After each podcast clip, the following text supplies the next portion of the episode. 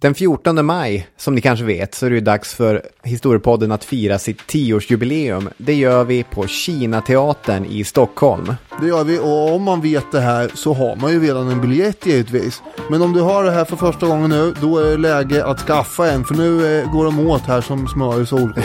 Ja, men det är inte jättemycket kvar, så vill man komma, vänta inte. Köp din biljett nu på krigocfred.se.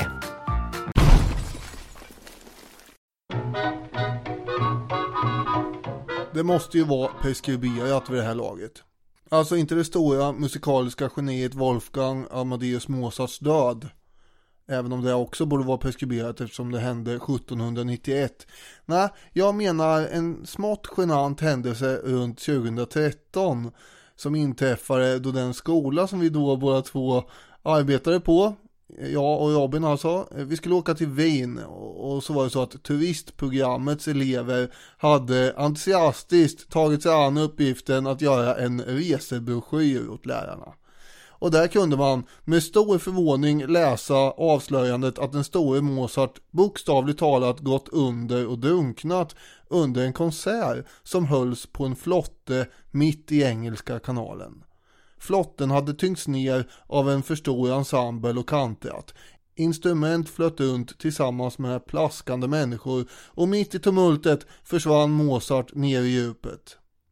Under tiden medlemmarna av lärarkåren tummade på den i övrigt eleganta konstruerade broschyren lyftes försiktigt frågan om det verkligen gick till så här. Nej, det gjorde det inte. Men eleverna hade fått uppgiften från en hemsida som skapats i syfte att använda källkritik av någon antagligen välmenande lärare ute i landet. Det där blev lite tokigt helt enkelt, men skälet till att sidan använde just Mozarts död var nog inte hämtat helt ur luften. Mozarts död och orsakerna kring att det bara 35 år gamla geniet checkade ut är höljt i mystik. Spekulationerna om vad det berodde på har människor med högre utbildning än turistelever på gymnasiet brottats med i hundratals år. Vad den samlade expertisen dock vet att konstatera är att Mozart inte dog vid sidan av en flotte i Engelska kanalen, utan just i Wien. Vad som i övrigt hände kommer vi att fördjupa oss i mer i det här avsnittet. Det blir en rafflande historia om rivalitet, svartsjuka och avundsjuka, slösaktig extravagans och skuldberg, hostande sjuka och giftmordsrykten. Upp med taktpinnen för nu blåser vi igång det här.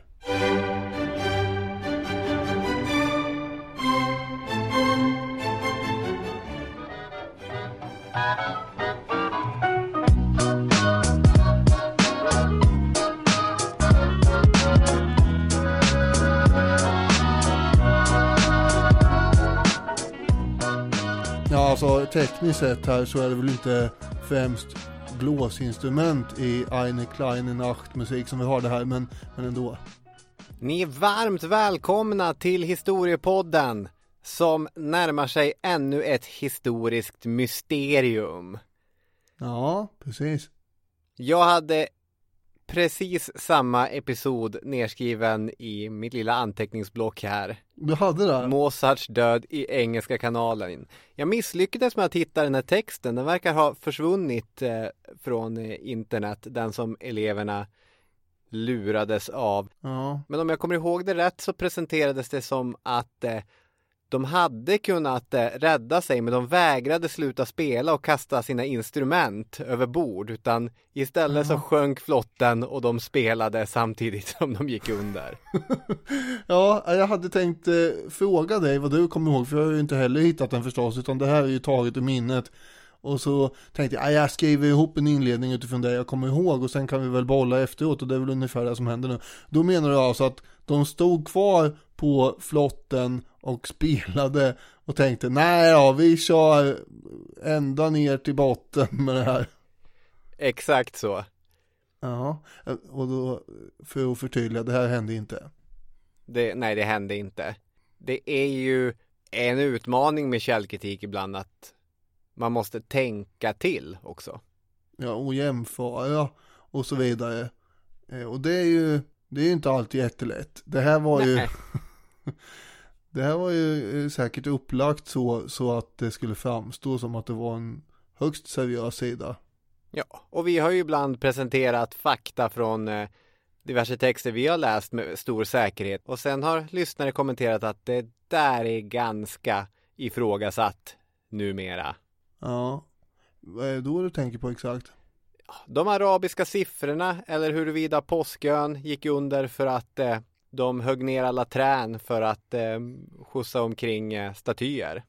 Ja, det, ifråga, det vet jag också att det är ifrågasatt i och för sig. Jag har eh, sett eh, dokumentärer och grejer om påskön där de har presenterat andra uppgifter och tolkningar. Men det är inte så att det är helt eh, skjutet i sank, tror jag inte va. Då skulle väl Jerry Diamond må dåligt över det. För det är hans käpphäst att det var så det gick till bland annat. Skänk en tanke till Jerry Diamond och Sverker Sörlin. I sedvanlig ordning har vi nu eh, seglat iväg på den här flotten från ämnet. Vad det ska handla om idag är Mozart då, och inte någon påskö eller något annat.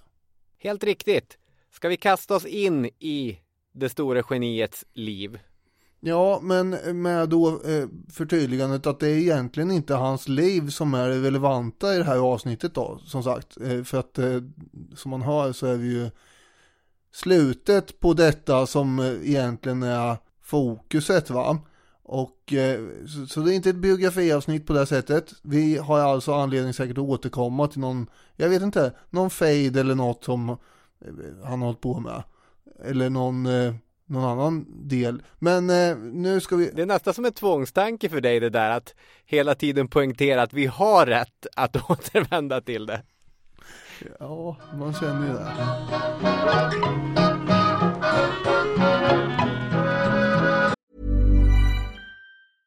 Hey, I'm Ryan Reynolds. At Mint Mobile, we like to do the opposite of what Big Wireless does. They charge you a lot, we charge you a little. So naturally, when they announced they'd be raising their prices due to inflation, we decided to deflate our prices due to not hating you.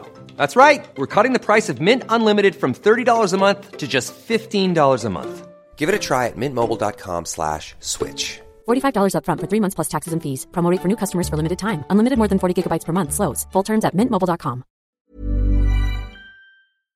Historiepodden presenteras i samarbete med IKEA. Jag menar att allt i ett hem snurrar kring köket. Mm. Kring rågflingorna som puttrar i grötkastrullen, den hackade löken och vitlöken som svettas i stekpannan och de poppande majskornen i mikrovågsugnen.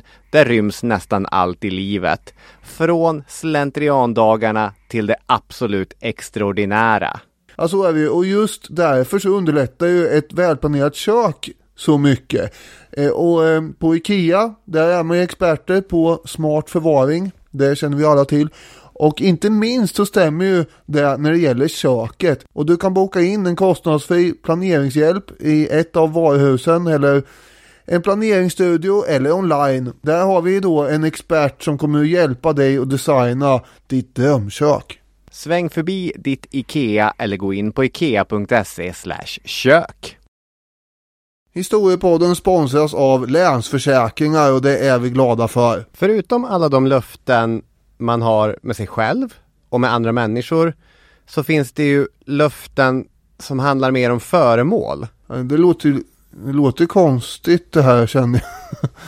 Mot föremål, hur menar du då? Rören där hemma, de som leder in och ut ur varmvattenberedaren, där uppfattar jag att de har avgett löftet vi håller tätt och leder vatten. Mm. Det, det, är vår grej. Det, det är löfte vi ger till dig. Det är vår grej. Jo, så kanske man kan uttrycka i och för sig.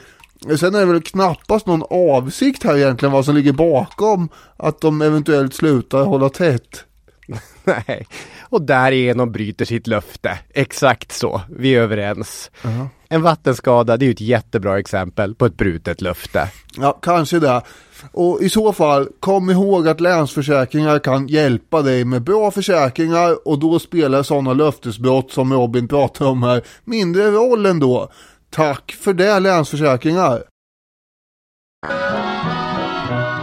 Men vi får ju ändå ge någon sorts bakgrund. Jag tänker att om man stannar tio människor på gatan och ber dem säga namnet på en känd kompositör så kommer, skulle jag vilja hävda, en majoritet klämma till med Mozart! Sådär Mm. käckt. Det är ju ett namn som är synonymt med klassisk musik. Och jag skulle återigen vilja hävda synonymt med genibegreppet. Stoppa tio människor på stan igen och ber dem ange ett känt geni så tror jag att Mozart kommer på andra plats efter Leonardo da Vinci. Einstein kvalar kanske in någonstans men Just det, vart skulle Einstein komma i stanna tio människor på stan experimentet? Det här kan ni kolla ute på gatorna i Växjö och Västerås och vart ni nu bor. Det är, det är bara att stoppa tio människor och fråga dem om de här sakerna. om ni gör det så är vi våldsamt och häftigt intresserade av resultatet. Så det får ni gärna då publicera på Facebook-sidan. Ja, verkligen. Jag har inte gjort de här äh, studierna utan det här är ett fritt gissande från min sida. Men Mozart är mycket känd och eh, nu har vi sagt ordet geni hundra gånger redan så att eh, allmänt sedd som ett geni och det var han väl i någon mening, vad det nu betyder. Han föddes i Salzburg och eh, var som bekant ett musikaliskt underbarn. Familjen reste genom halva Europa så att människor skulle kunna få se sexåriga Wolfgang Amadeus som tillsammans med sin stora syster Nannerl, det var hennes smeknamn, men eh, ja, eh, även hon var ett slags underbarn. Man skulle få se de här duktiga barnen uppträda, spela och komponera och allt vad de nu höll på med. Ofta återberättat är till exempel scenerna från hoven i München och Wien där barnen storligen imponerade på överheten. Blev kallad för små mirakel och sånt där av eh, Europas kungar och furstar. Ja, men det är väl ofta barn blir kallade när de presenterar någon form av eh, scenframställning. Tror du att det var så bjussig stämning på hovet i, i München? Nej, det kanske inte var i och för sig. Att det räckte med att ta in en duktig sexåring så var, började det hagla mirakelbeskrivningar. Ja, det är klart om man eh, hade kastat fram ett eh, Lucia-tåg från en förskola idag är det inte säkert att de har suttit där och förtjust applåderat och suckat. Nej, Bedårande, hade de sagt. Så redan från mycket unga år så var det tydligt att det skulle bli musik för hela slanten för Mozart. Under stora delar av sitt liv under pappans beskydd eller övervakning eller, eller vad man nu ska säga. Sen blev det utöver resor fram och tillbaka i Europa mer eh, stationärt liv i Salzburg och i Wien där Mozart började komponera. Och han var en begåvad herre med många strängar på sin lyra. Han skrev kyrkomusik, han skrev operor, serenader, kammarmusik och eh, alla andra genrer som man egentligen kunde skriva på den tiden. Dessutom så fick han sin anställning som tredje konsertmästare hos ärkebiskopen i Wien. Och den här anställningen hade han mellan 1769 och 1781 då han efter en ganska öppen strid med den här ärkebiskopen begärde avsked. Det var inte den enda inkomsten han hade men därifrån kom det kulor under den perioden. Just 1781 och 1782 är intressanta tider i Mozarts liv eftersom han 1782 gifter sig med Konstans Weber som var Mm. syster till en sångerska som han tre år tidigare förälskat sig i och friat till. Så kan man jobba om man blir nekad av eh, systern då är det bara att gå vidare till nästa syster i skaran. ja, så jobbar han. I ett brev så beskrev han hennes skönhet med orden två små svarta ögon och en vacker figur. Och hon, eh, hon svarade ja då på hans eh, och så gifte de sig i Stefansdomen augusti 1782. Ja, inte ett öga torrt. Nej, det var nog inte, det ska ju inte vara på ett bröllop.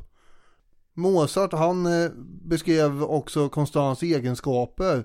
Hon är långt ifrån slösaktig. Det mesta av vad en kvinna behöver gör hon själv. Och hon sätter upp sitt eget hår. Väldigt imponerad av det här. Och eh, det var ju så att hon var ju ganska sparsam. Utan att vara snål tror jag. Och, och det här var ju en dygd förstås. Eh, Mozarts pappa var lite tveksam till det här bröllopet men eh, det var positivt att hon inte slösade iväg pengarna. Och eh, Mozarts pappa skrev också att eh, mat och dryck under middagarna hos dem det var varken överdrivet eller eller särskilt spartanskt utan det var någon slags eh, mittemellan där. Alltså jag har ju medvetet i det här avsnittet eftersom jag inte vill bli klyschig och eh, för lätt att förutspå. Jag har ju hållit alla Stefan Zweig citat borta från det trots att vi befinner oss i, i Wien och i kulturens verkliga centrum. Men, Men om du kommer ihåg det där citatet Mm, mm. som jag hade i förra avsnittet där, där Stefan Zweig ondgör sig över Berlin. Så sa han ju att en av Wiens kvinnors stora dygder var att de med egen hand och eh, med kreativitet och flärd kunde förvandla ett enkelt tygstycke till någonting elegant som man kunde ha med sig ute på operan och att de tyska preussiska kvinnorna saknade det här handlaget. Då märker vi då att Konstans är den typen av eh, skicklig, sparsam, eh, ekonomisk eh, vinkvinna som Zweig skulle uppskatta då precis. Och eh, därmed fick du ändå in ett gammalt Zweig-citat, visserligen återanvänt då, men ändå. Ja, Check. det är som en Snapchat-kedja det här. Att man bara fortsätter avsnitt efter avsnitt för att få den här lilla brinnande emojin kvar. Ja. ja, när kommer nästa avsnitt som Zweig inte nämns i egentligen? Ja, det blir nog avsnittet efter det här. Eller blir det det? Skitsamma, fortsätt Daniel. Det finns ju möjlighet att slita fram Zweig i nästa avsnitt med. Men eh, nu återgår vi till Konstans. Det är nämligen en relevant poäng att hon var så här sparsam eftersom Mozart själv var extremt slösaktig. Mm. Alltså han var eh, spektakulärt oförmögen eh, på alla sätt att hantera pengar. Han eh, drog visserligen in en del pengar då förstås och han var ju en stjärna och allt det där. Men ändå, alltså man kommer att tänka på moderna stjärnor som Nicolas Cage eller, eller vad heter han, Wesley Snipes. Som eh, sätter sprätt på. Absolut, de, de två mest moderna stjärnorna vi har. Ja, men jag har ett exempel till, men det är inte så modernt. Det är Mike Tyson. Han var också bra på att göra av med, med deg så att säga. Det är på sitt sätt imponerande att bränna mer än man drar in när man ändå drar in rätt mycket. Eller hur? Ja, Mozart bodde i en lägenhet som kostade, vissa år i alla fall, mer än hälften av vad han drog in. Och eh, då börjar man ju förstå att det snart sinar. Dessutom köpte han ett dyrt biljardbord och hade en eh, period eh, egen vagn med sex hästar, vilket någon påpekar att ja men det här är ju, det här är ju tillräckligt för en furste att förfoga över. Och samtidigt så rann det iväg pengar på allt det gamla vanliga förstås, det är spel och juveler och kläder och sånt där. Och när Konstans bekymrar sig över de här utgifterna då sa han bara man får aldrig framstå som simpel. Och eh, om Nicolas Cage, han är väl inte helt omodern förresten. Han är, gör ju massor med filmer hela tiden. Mängder med mediokra filmer och, och så. Så att han är ju, han är ju nutidsaktuell eh, nutids eh, aktuell kanske han inte är i och för sig, men han är ju med. Nicolas Cage är ju en, eh, på många sätt, en, av ikonerna för vår tid.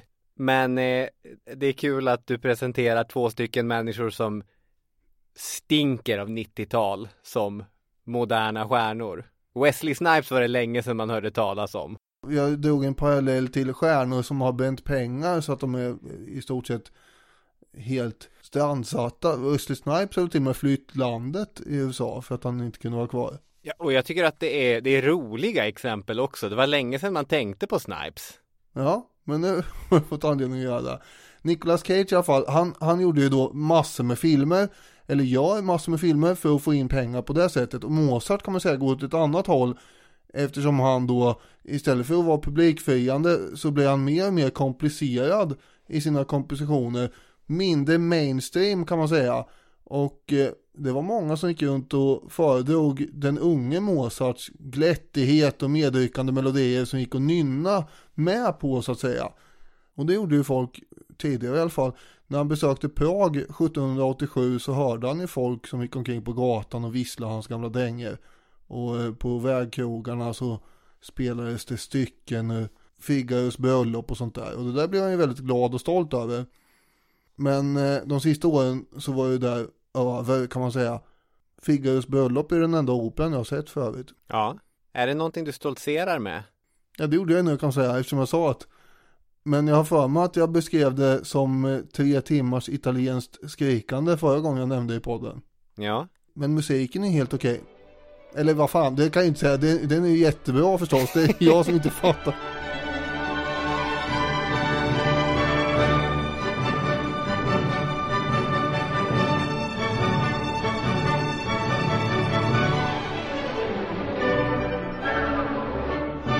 Jag tänkte ju det att det här ska inte bli ett avsnitt där vi sitter och försöker vara musikexperter för det är vi ju inte. Men, Nej, eh, inte när det kommer till klassisk musik i alla fall. Det blir aldrig riktigt eh, min grej med den klassiska musiken. Den talar inte till mig som populärmusiken talar till mig. Men nu är, är vi väldigt navelskådande så där behöver man inte nödvändigtvis hålla på med. Alltså kompositörerna, speciellt de fria kompositörerna, de levde ju på beställningar och eh, när man kollar på den här eran från Mozarts liv så märker man ju att flera stora verk som han komponerade var det ingen som hade beställt. Och det kanske var en tjänst till mänskligheten, men om man sitter med sitt Excel-ark och räknar de ofakturerade timmarna arbetstid så är det ingen eh, plusaffär. Däremot kan man ju säga att det är ju en otroligt produktiv och viktig epok i Mozarts liv efter att han har gift sig med Konstans. Det är under den här perioden som man kan kalla en gyllene era av Mozarts kompositörskap och flera av hans mest betydande verk kommer från den här perioden. Ja, vad jag syftar på tror jag var de absolut sista åren då eftersom jag försöker styra in det på det här va. Ja, Men det är klart att i mitten på 80-talet, här 1780-talet, då händer det ju grejer. Då är vi ju, det är då de kommer som ett pärlband de här succéerna.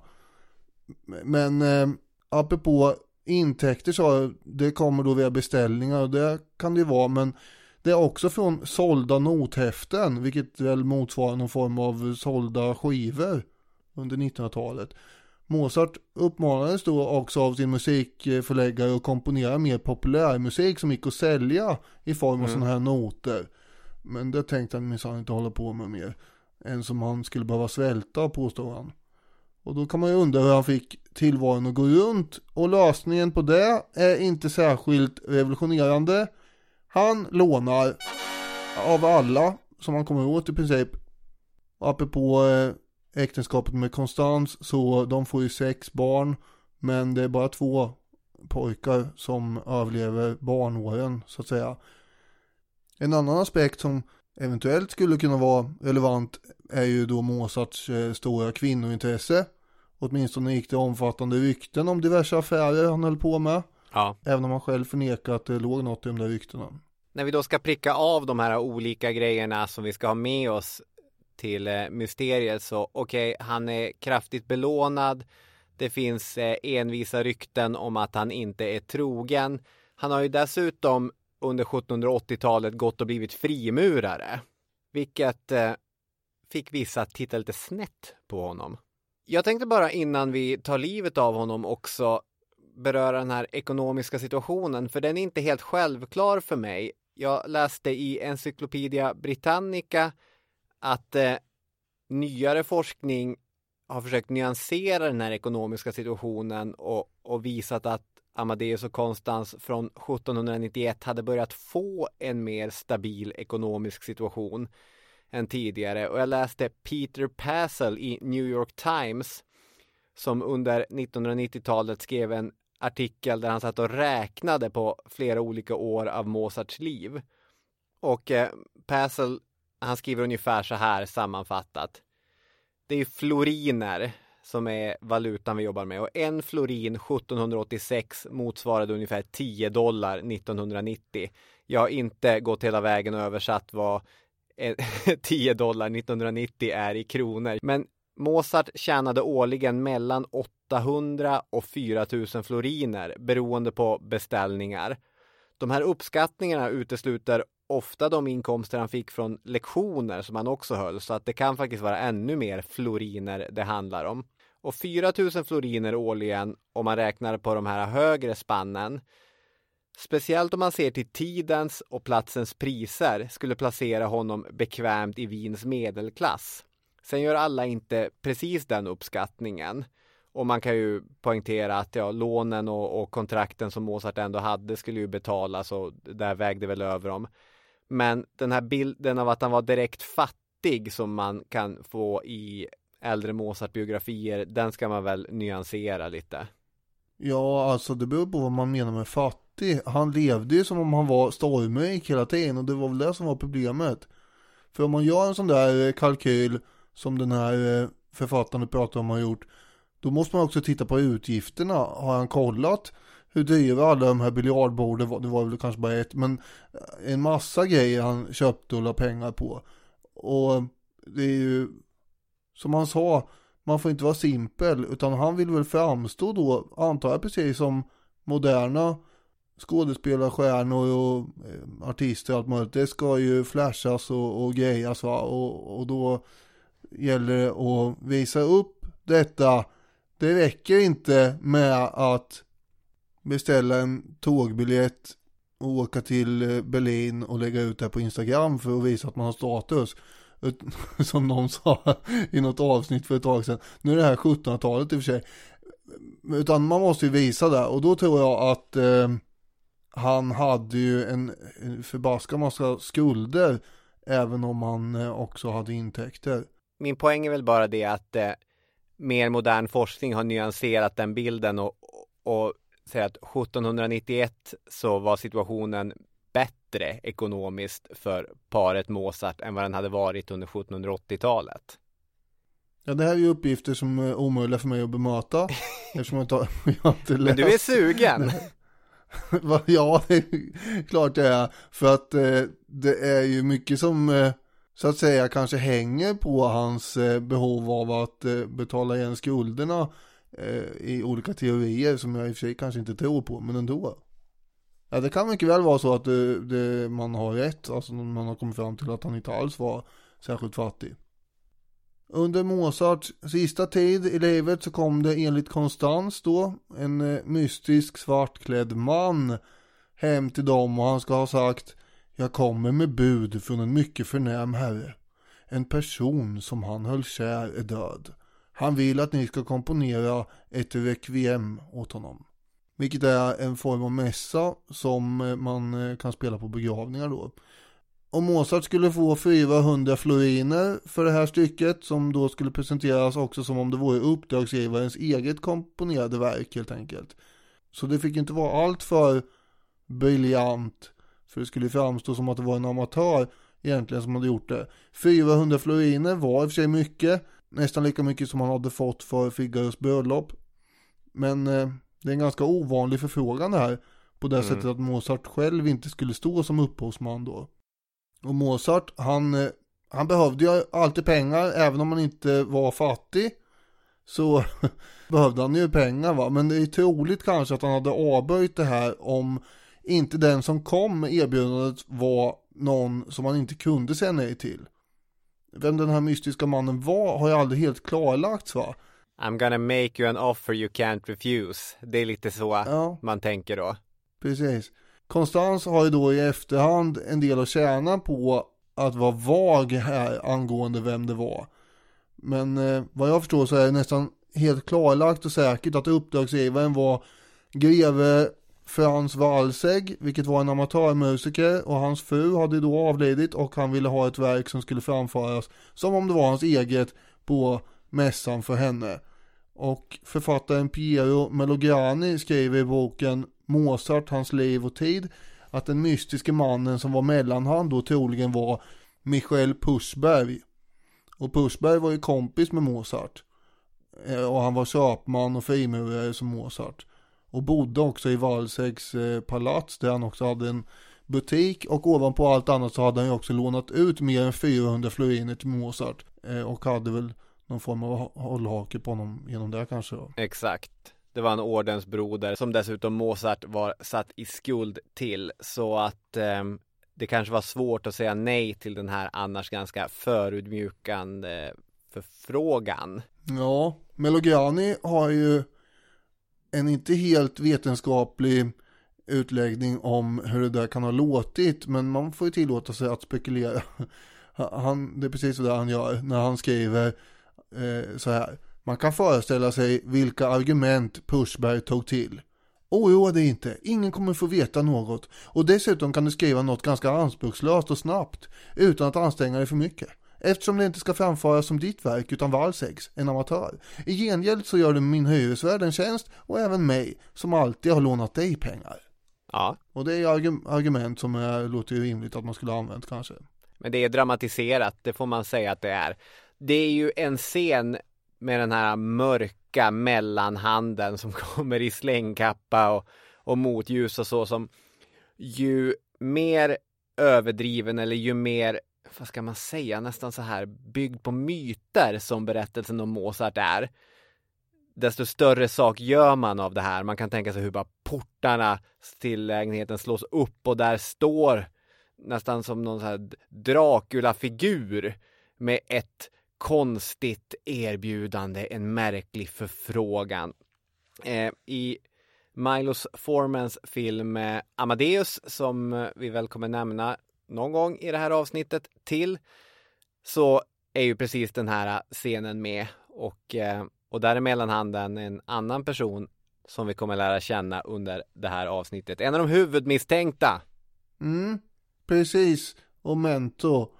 Och det var ju så att det började gå rykten om den här beställningen eh, strax efter hans död eftersom han just dog under tiden han höll på med den. Ja. Konstans eh, som hade kontakt med den första person som skrev en eh, biografi om Mozart hon nämnde inte Walsegg till den författaren. Istället fick hon det låta som att Mozart själv inte visste vem det var och att han inte fick undersöka saken heller. Och allt det där ledde ju till en massa olika myter kring den här beställningen förstås. Att han sitter och jobbar på Requiem, vilket han fortfarande gör vid sin död då, det är ju någonting som sker under en särskilt intensiv period. Då Mozart dessutom jobbade med den lika kända operan Trollflöjten. Vilket väl lockade honom med. Det var ju i eget namn av egen maskin.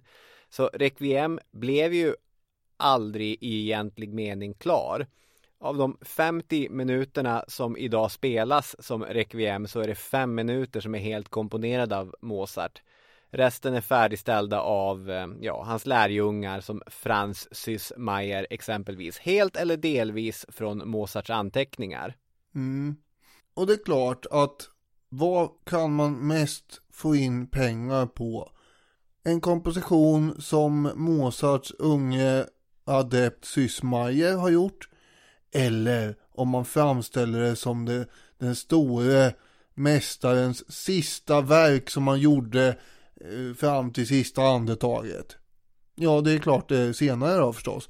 Och det skulle då vara Konstans så att säga ekonomiska motiv att eh, åtminstone dölja att det inte var han som eh, gjorde det här och sen då föra in den här mystiska eh, figuren i sammanhanget. Man vill ha kontraktet uppfyllt, få in de där stålarna och allt sånt. Ja, det är inte så konstigt. Det kunde ju gå så kanske att hon skulle börja betala tillbaka pengar också om de redan hade fått dem, säga, eller skadestånd eller någonting om det inte uppfylldes. Så det förstår man ju att hon vill eh, få till det här så att det ska framstå som att det är han som har gjort det. Ja. Och han har ju förmodligen gett instruktioner om hur man bör komponera ihop det också. Tror du inte det? Ja, det fanns anteckningar man kunde utgå från, men om du lämnar lite ihop Eh, skissade anteckningar, så här skulle jag gärna vilja ha avsnittet om Caesar. Och sen säga att här har jag skrivit Jag skulle inte ens säga att jag skrivit utifrån dina anteckningar. Jag skulle säga att det här är Daniel Hermanssons Caesar-avsnitt. Ja, det är klart. Du menar, du menar att det inte riktigt skulle hålla ihop så som Vilken jävla jämförelse. Ja, men jag fattar det och jag fattar redan innan. Det är klart att det inte blir samma, samma grej. Inte för att du inte skulle kunna göra ett bra Caesar-avsnitt på egen hand. Det skulle du verkligen kunna göra. Eh, men det skulle inte bli riktigt samma sak. Det törs jag lova.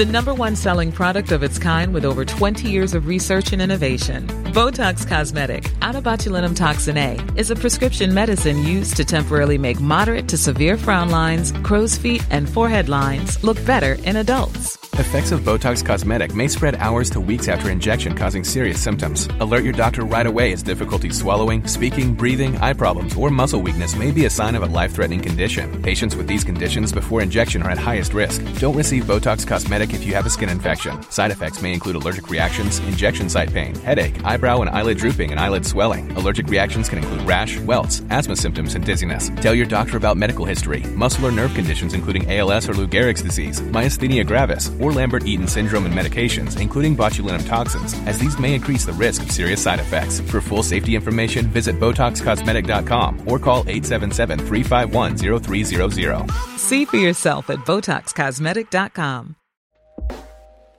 Hey everyone, I've been on the go recently Phoenix, Kansas City, Chicago. If you're like me and have a home but aren't always at home, you have an Airbnb. Hosting your home or a spare room is a very practical side hustle. If you live in a big game town, you can Airbnb your place for fans to stay in. Your home might be worth more than you think. Find out how much at airbnb.com slash boast. Pulling up to Mickey D's just for drinks? Oh yeah, that's me. Nothing extra, just perfection and a straw. Coming in hot for the coldest cups on the block. Because there are drinks. Then there are drinks from McDonald's. Mix things up with any size lemonade or sweet tea for $1.49. Perfect with our classic fries. Price and participation may vary, cannot be combined with any other offer. Ba da ba ba ba. Historiepodden presenteras i betalt samarbete med Tre. Trevligt ju! Allt är inte som man tror. Alliansens grundande har jag tänkt på. 2004 hemma hos Centerledaren Maud Olofsson i Högfors. Alla minns ju bilderna från badtunnan. Vi tror oss veta att de satt där i en badtunna. Korvgrillning, badtunna och ett nytt politiskt projekt. Men i själva verket så kom ju det här för något Maud Olofsson sa. Och som av en händelse, va, så har jag ett citat här från hennes självbiografi. Media behöver fler bilder. Alla frågar efter badtunnan som jag har utlovat. Tyvärr går inte det. De andra partiledarna är rädda för fotografierna. Det är inte alltid som man tror, med andra ord. Och en annan sak som ligger i den riktningen är att Tre nu täcker 99,3% av Sveriges befolkning med sitt nät och sin täckning. Det avser rösttäckning baserat på folkbokföringsadress. Ja, och läs mer på 3.se. Och tack igen till 3 som sponsrar oss och kom ihåg, allt är inte som du tror.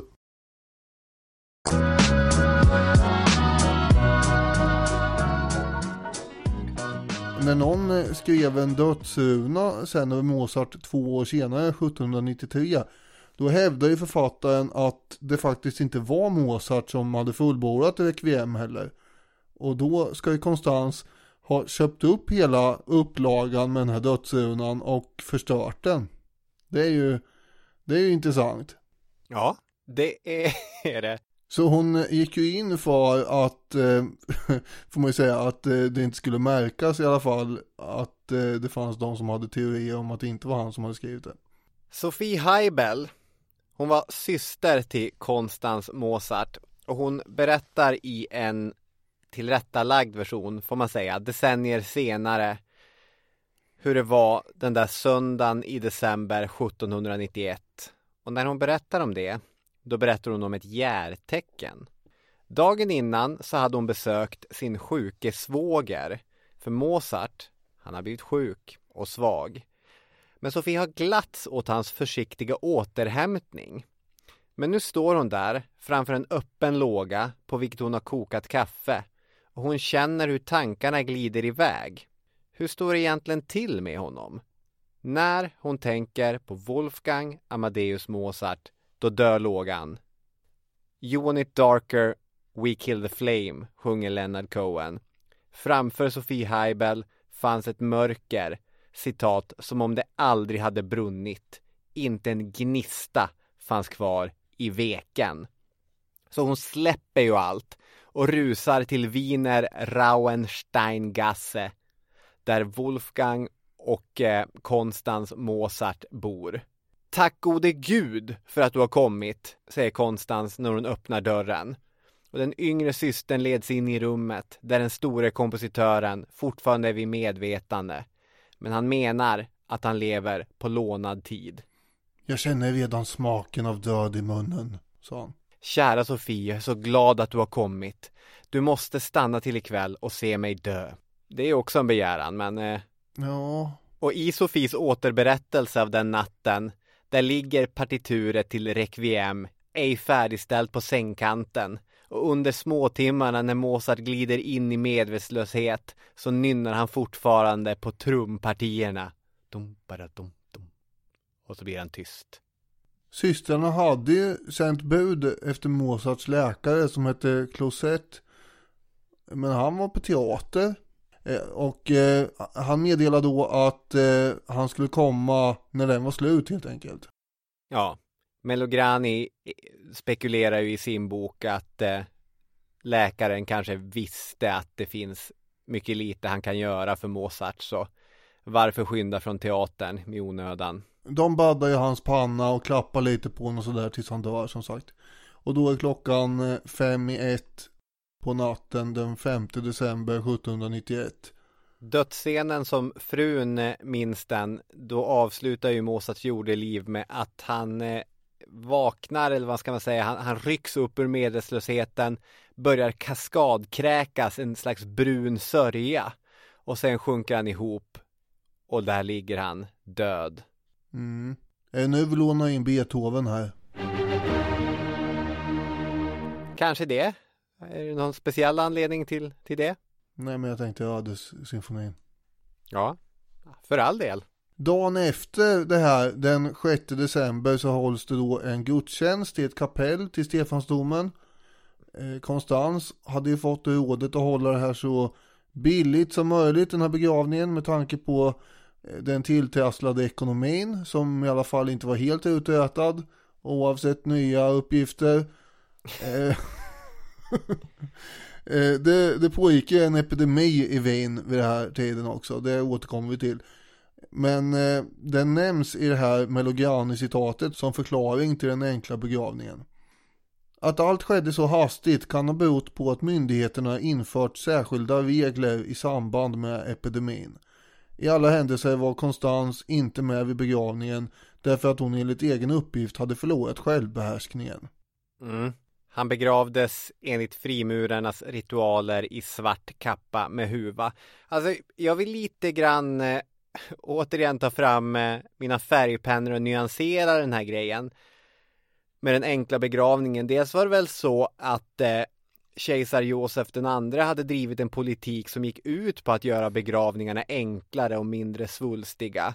Och att den här typen av enkla begravningar där man sen las i en eh, så kallad gemensamhetsgrav som Mozart kommer lägga sig det var ganska vanligt för Wiens medelklass under det sena 1700-talet. Mm. Att det är ungefär enligt den seden som man kan förvänta sig. Jag har två punkter här. Eh, ja. Ett, jag kan kasta mig av eh, det här eh, knippet med färgpennor och hjälpa till att nyansera och fylla i här för, för det här eh, håller jag med om. Det har jag också läst mig till att så, så var det ju angående det här med Josef den andre hade infört de här reglerna. Sen vet jag inte riktigt varför han hade gjort det i och för sig. Men det var ju allmänt eh, hållet då. Och sen var det det här med epidemin och allting. Men alltså man, man fick ju bara transportera likvagnar på nätterna och, och, allt sånt här. Så att det var ju inte läge att eh, jaga fram hundratals och tusentals människor i någon form av följe som eh, betydligt eh, mindre storslagna karaktärer i historien senare har fått vara med om och tidigare med mm. kanske pampiga begravningar och sånt där. Och den andra punkten kommer jag inte ihåg riktigt just nu vad det var, men eh, det var väl något. Jag återkommer kanske. Det är lätt hänt. Ja, men det som stör mig lite grann är jo, att... Jo, jo, nu vet jag. Eh, ja. det, det var det här att eh, det är ju ändå Mozart det handlar om. Hade inte, ja. även om man tillhör medelklassen, hade det väl varit rimligt att man hade reagerat och tänkt att ja, här måste vi, någon mecenat eller någonting bara, vi måste ha en egen grav till killen i alla fall. Eller någonting.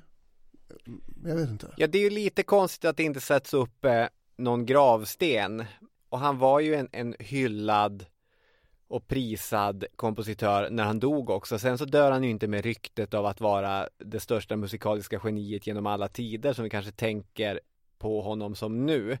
Nej, det är sant. Det, det kommer ju att ta ny fart här efter hans död sen.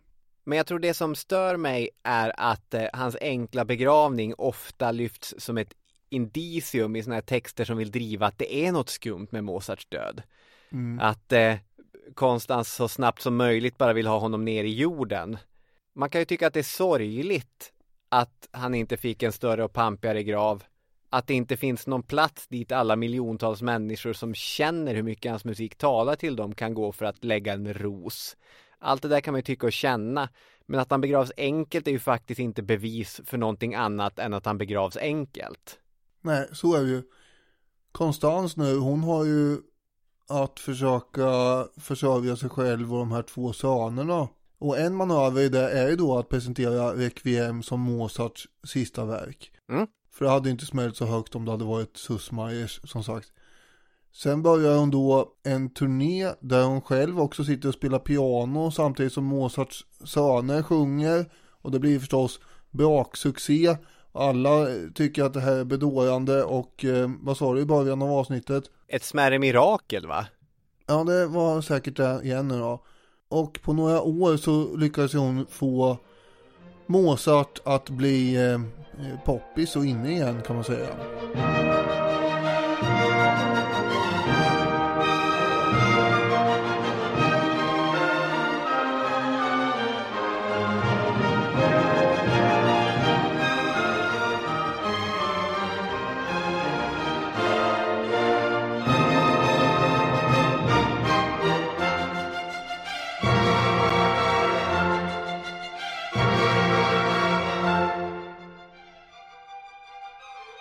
Redan när nyheten om Mozarts död spreds i till exempel en Berlintidning Berlin-tidning så stod det Mozart är död. Han avled i Wien i slutet av förra veckan. Eftersom hans kropp svullnade upp efter döden tror man till och med att han blivit förgiftad.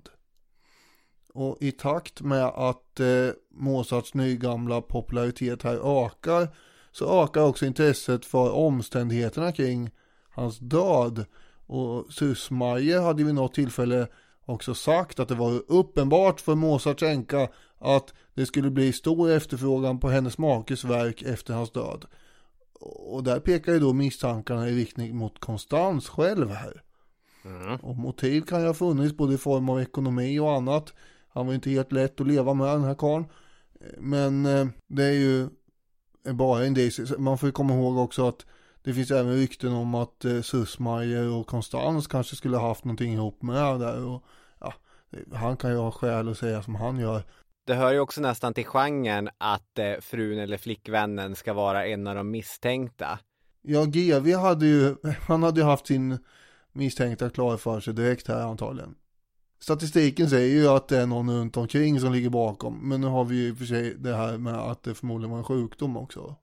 Det är ju inte så att han har dött av en kniv i, i eh, magen direkt. Nej, så är det. Ja, men det var inte Lisbeth Palme som dödade Olof Palme, men det har föreslagits. Det var inte Courtney Love som dödade Kurt Cobain, men det har föreslagits. Till exempel av vissa dårar i Nick Broomfields märkliga dokumentär Kurt and Courtney från 98. Yoko Ono har eh, in, in, alltså John Lennon blev ju skjuten men hon blir ju ofta anklagad för att om det inte vore för henne så skulle han inte ha blivit skjuten. Alltså det finns ju alltid någon som vill peka på tjejen. Men Konstans har inte förgiftat Mozart. Nej det tror jag vi kan vara lite trygga i och konstatera. Men hennes uppgifter om vad som har hänt är ju ändå vad ska man säga, ja, de är ju tendentiösa hela tiden. Hon har ju mm. då uppgett att Mozart eh, ska ha sagt vid något tillfälle till henne, jag vet att jag ska dö. Någon har gett mig aqua tofana, vilket då är en arsenikblandning. Jag håller på att skriva musiken till min egen död, ska han ha sagt enligt henne.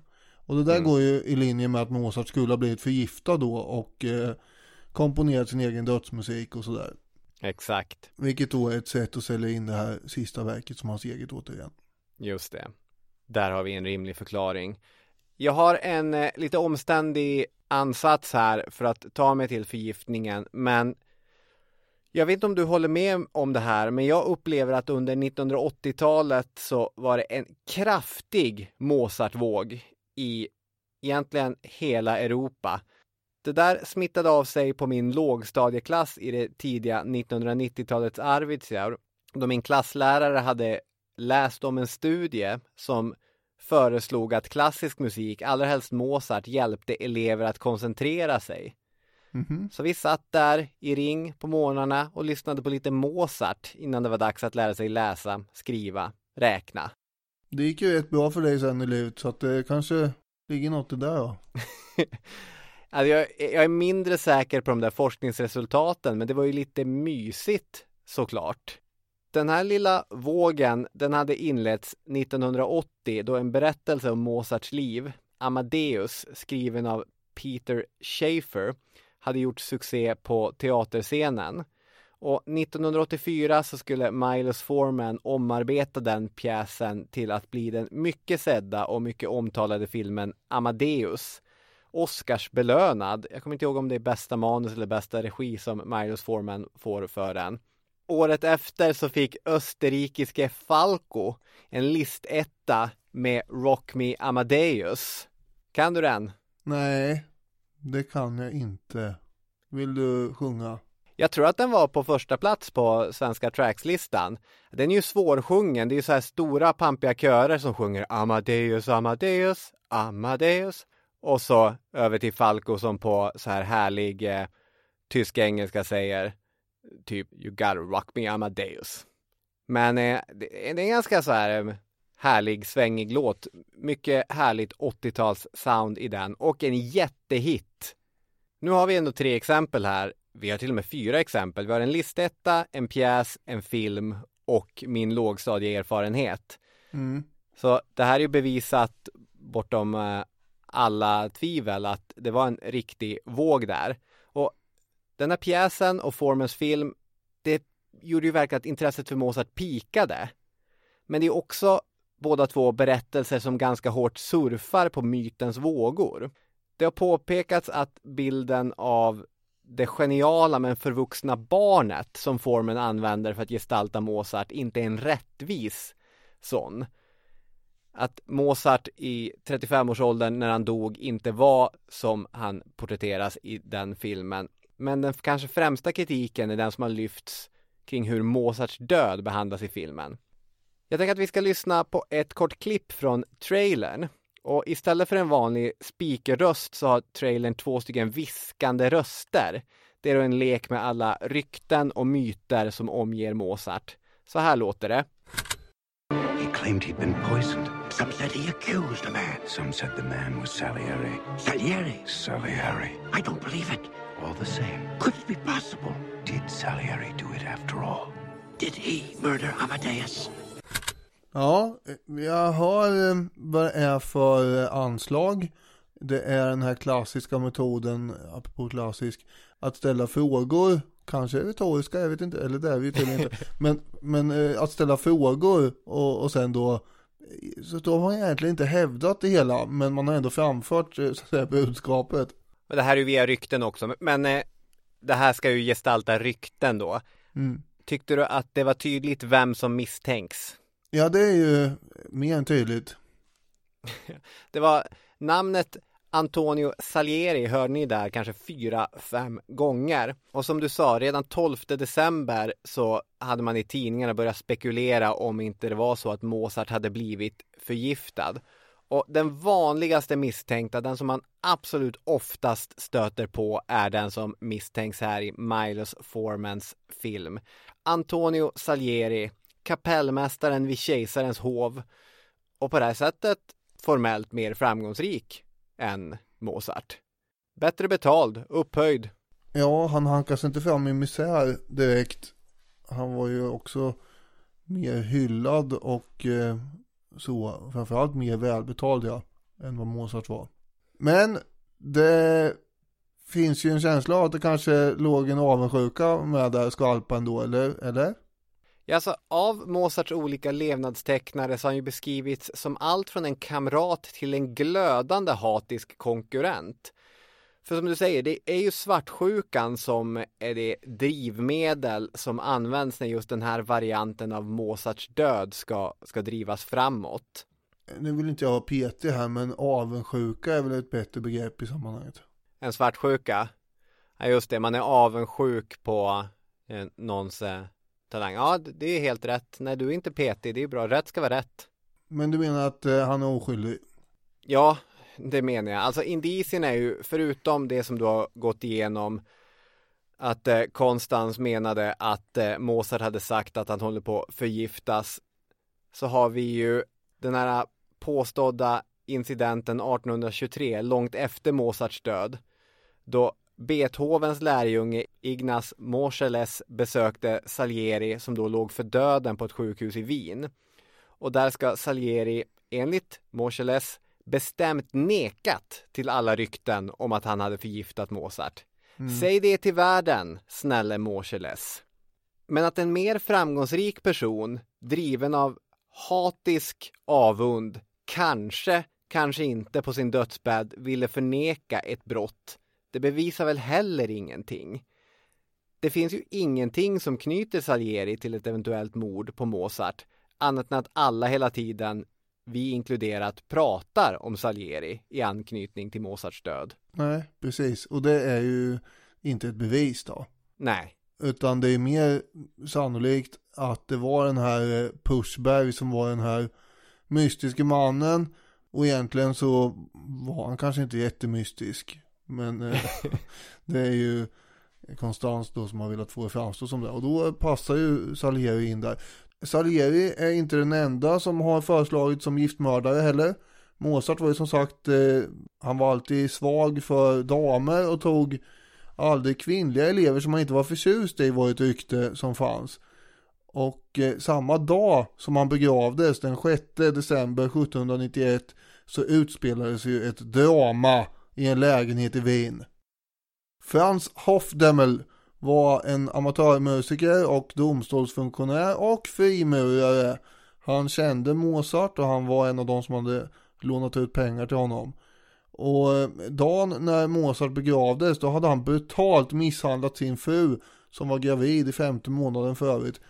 Hon var 25 år och hette Maria Magdalena Pokorny och hon var också Mozarts pianoelev. Och det här de här trådarna har ju folk suttit och bundit ihop då förstås. Hofdemmel hade i raseri skurit henne med en rakkniv i ansiktet och på halsen och i armarna och sådär. Grannarna hörde ju allt det här oväsendet och kallade på hjälp. Och Maria hittas liggande medvetslös i en blodpöl medan Hoffdemel själv har tagit livet av sitt annat rum. Hon överlevde men ryktena började förstås gå här då. Kanske hade hon avslöjat att hon hade en affär med Mozart som då skulle ha varit pappa till det här barnet och så blev han ursinnig på grund av det. Mm. En teori som har funnits, som Melograni tar upp men som han själv inte tror på, handlar om att Hofdemmel först ska ha förgiftat Mozart som hämnd och sen eh, försökt döda sin fru. Men han skriver också så här. I Piero Buscarolis bok La Morte di Mozart upplyser han om att det i många decennier efteråt i Wien berättades att Mozart dog av en hjärnblödning som orsakats av att Hofdemmel slagit en käpp i huvudet på honom. Giorgio Taboga gav nyligen ut en bok där samma tes framförs. Sammanfattningsvis har gåtorna kring Mozarts död fängslat många och fortsätter att göra det.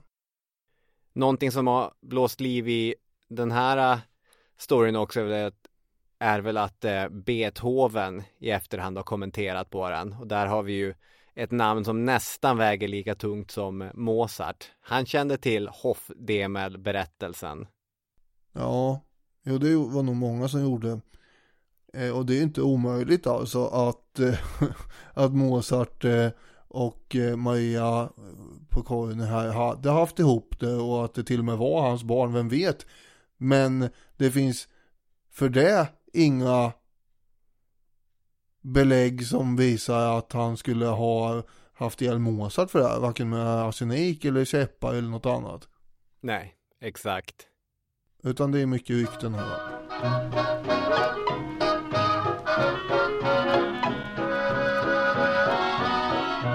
Och då har vi väl kanske lite grann uteslutit eh, mänskliga mördare och då får vi börja titta på andra typer av, eh, vad ska vi kalla det, mindre mördare. Ja, för jag tänker så här att mysteriet runt Mozarts död är som du säger inte en mänsklig gåta, även om den oftast har berättats så. Det är ingen berättelse där Miss Marple samlar änkan, konkurrenten, frimuraren och medhjälparen på stolar i salongen och metodiskt går igenom hela skeendet för att sedan, vad falskt, peka ut bankiren som den skyldige. Nej. Istället häller hon ut olika typer av virus på de här stolarna och försöker ja. binda dem. Exakt, för om det finns något mysterium kring Mozarts död så är det ju precis som du är inne på, det är ett medicinskt mysterium. De symptom som dåtidens läkare beskriver, de vaga och idag okända beteckningarna som friselfeber, vilket är vad som skrivs in som Mozarts dödsorsak. Det är med sånt man ska lägga pusslet för att sedan hitta den mest troliga gärningsmannen. För de misstänkta är, precis som Daniel Hermansson säger, samtliga små virus eller bakterier, ingenting annat. Eller ja, misstänkta, man får misstänka Salieri bäst man vill, men man har nog bättre odds att eh, hitta sanningen om man inte gör det. Jag läste en artikel på amerikanska PBS. Det är väl typ eh, nästan den amerikanska varianten av public service. Men donationsfinansierad istället för avgiftsfinansierad. Det är inte det som är viktigt. Eh, det här var en artikel om Mozarts död skriven av Dr. Howard Markle. Förlåt för en onödig och omständig utvikning, men det namnet, Howard Markle, det fick mig att tänka på gamla sportspel till dator och spelkonsol som Pro Evolution Soccer till exempel som inte hade rättigheter till spelarnamnen och därför fick man hitta på helt nya men ändå liknande namn. Jag kommer ihåg att Ryan Giggs till exempel, han hette Ryan Greggs. Och vem ville inte ha Pavel Nedved-klonen Pavel Netret i sin startelva? Förlåt, hur, hur, gjorde vi den här kopplingen nu igen sa du? Jo, därför att Howard Markle, som den här läkaren heter, om jag skulle ansvara för den här typen av spel, men istället för fotboll skulle det handla om svensk crime-litteratur, då skulle jag nog använda namnet Howard Markle istället för Henning Mankel. Nu, nu var det sagt, det är långsökt, jag vet. Howard Markle är en amerikansk läkare, historiker och ganska känd författare till ett antal böcker om medicinhistoria. Precis den typen av person som sätter sig ner och skriver en sammanfattning om den senaste forskningen om Mozarts död. Mm. Där tipsar han om en artikel i Annals of Internal Medicine från 2009 som jag googlade fram och läste sammanfattningen av. Där läkare i London, Wien och Amsterdam valde att angripa frågan om Mozarts död från ett lite eljest perspektiv. För eftersom källorna närmast Mozart inte ger nog med information för att säkert slå fast någon diagnos, då kanske man får granska den allmänna situationen i Wien under perioden då Mozart dog. Så vad de här läkarna har gjort är att de har undersökt tusentals dödsfall i Wien under tre perioder Bland annat då december till januari 1791, 1792 då Mozart dog och en tredje period kanske 1793. Och allt som allt behandlar den här studien 5011 dödsfall.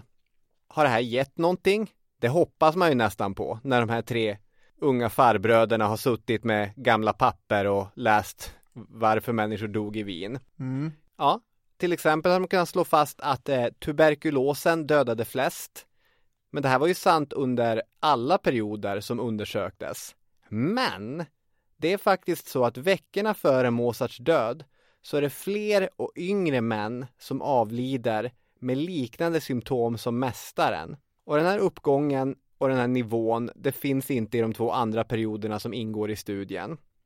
Det verkar alltså som du var inne på med begravningen, som att det gick någonting i Wien just där och då. Och den mest konkreta uppgiften de har att gå på, är det ödem som beskrivs i källmaterialet, alltså en svullnad orsakad av vätska i vävnaderna. Mozart var svullen.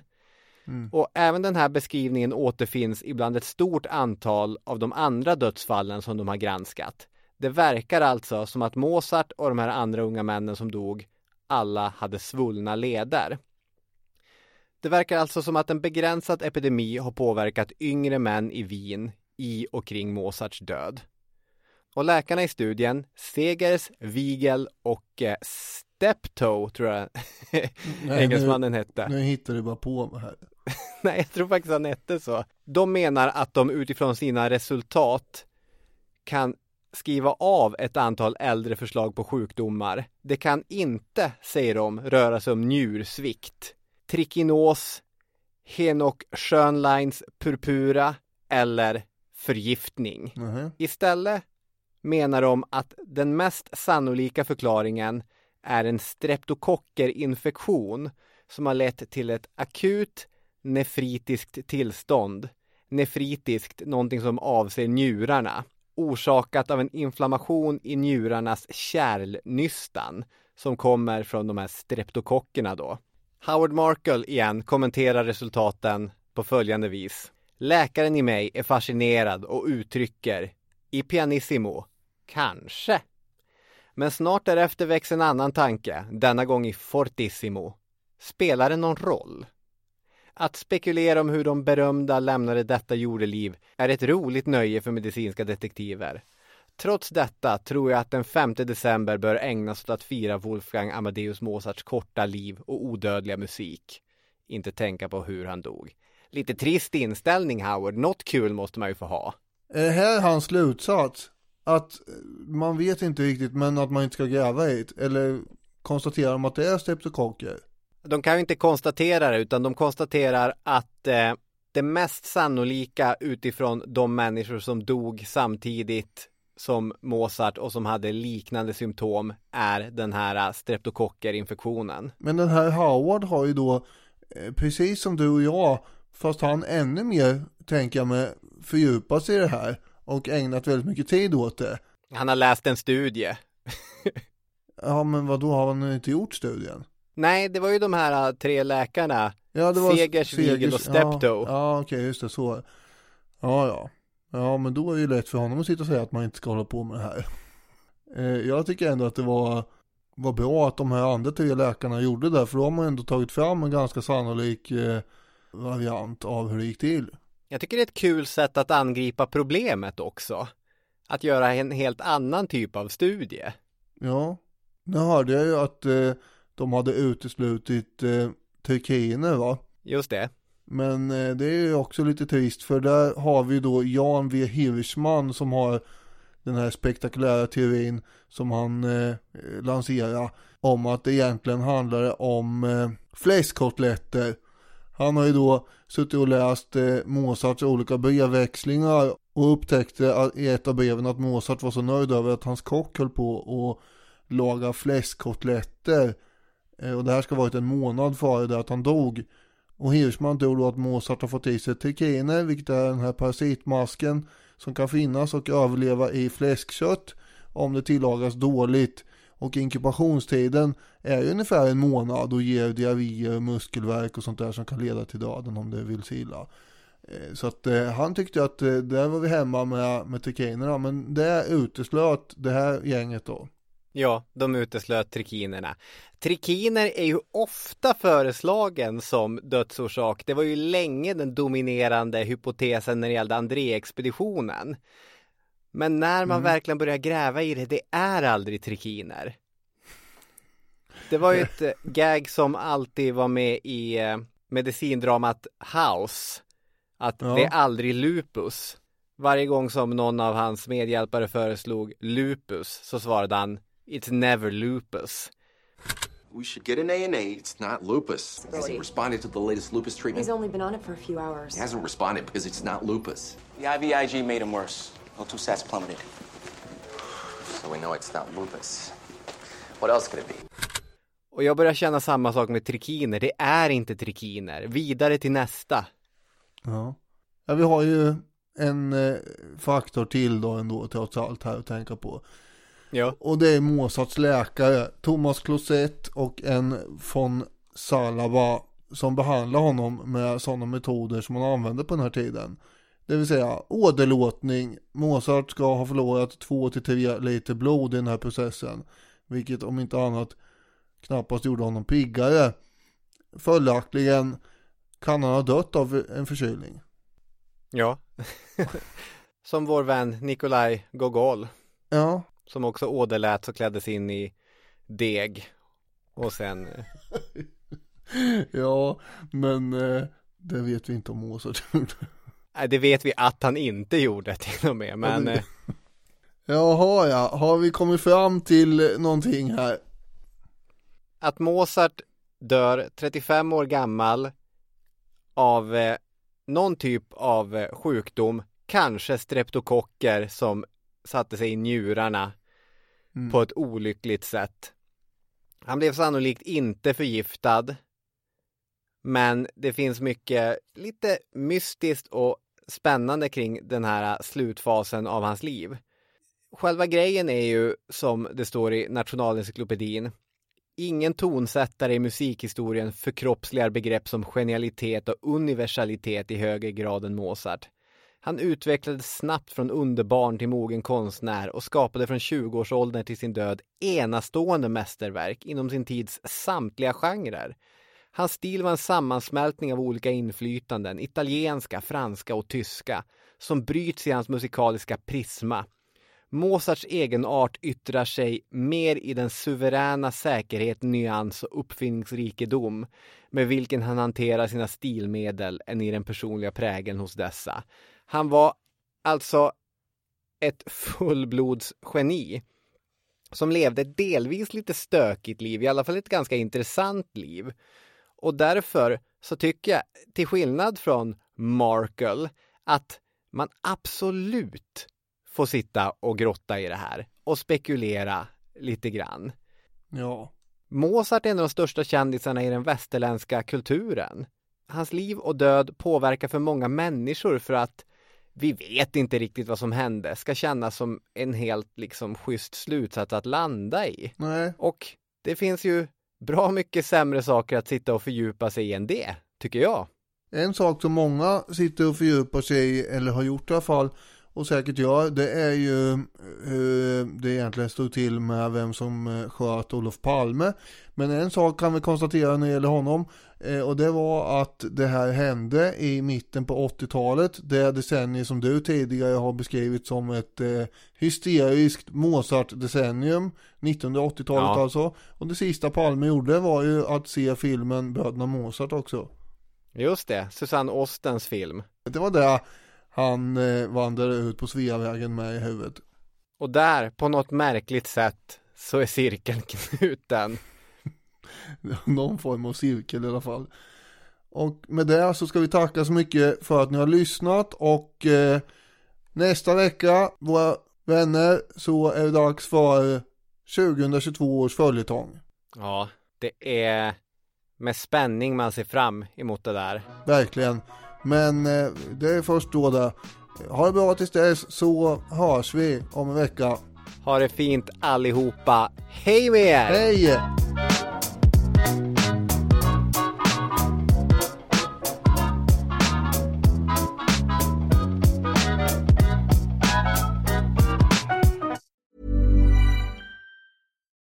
For the ones who work hard to ensure their crew can always go the extra mile and the ones who get in early so everyone can go home on time. There's Granger, offering professional grade supplies backed by product experts so you can quickly and easily find what you need. Plus, you can count on access to a committed team ready to go the extra mile for you. Call, clickgranger.com, or just stop by. Granger, for the ones who get it done.